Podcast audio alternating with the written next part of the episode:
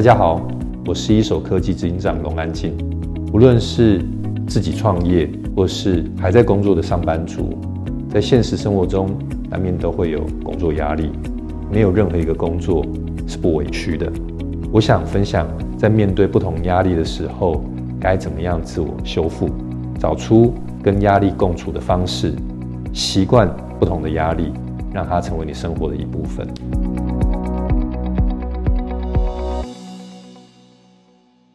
怎么样去透过不同的方法去找到更新的创意啊，或者是找到更新的痛点？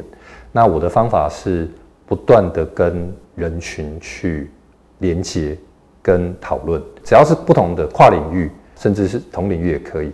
不同的人其实都激发出不同的想法。有时候你去你的某一些想法，可能不见得是在那一个谈话里面被产生出来，但是那个谈话里面如果延伸到就它能够引起你的某一些想法，其实那谈话就非常有帮助。所以我尽可能的逼着自己，不断不断的去接触人群，因为每一次接触人群都是有可能会带来机会的。OK，那第二个部分是，其实我是一个很乐观的人，就是不管就是天塌下来，就是睡一觉以后就全部就重来。所以呃，我我尽量试着在特别特别有压力、事情解决不完、解决不了。然后你会觉得，嗯，没有办法再继续的时候，就重来。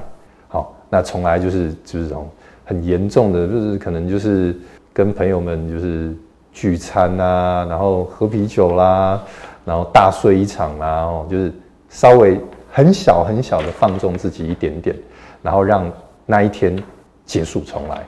这是我可去面对严重的挑战的一个很好的方法。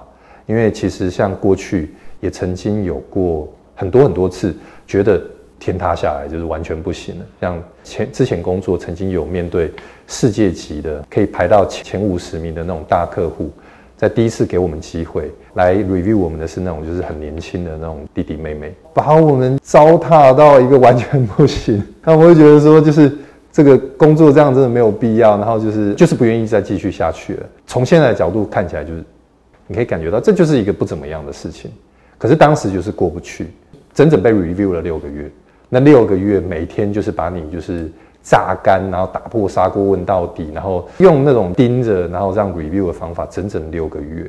那那六个月，常有时候都会觉得隔天不敢去上班，不敢接电话，那个都都不是老板可以给你的压力，那个压力是你不能够把这件事情搞砸。通常压力在于某一个专案。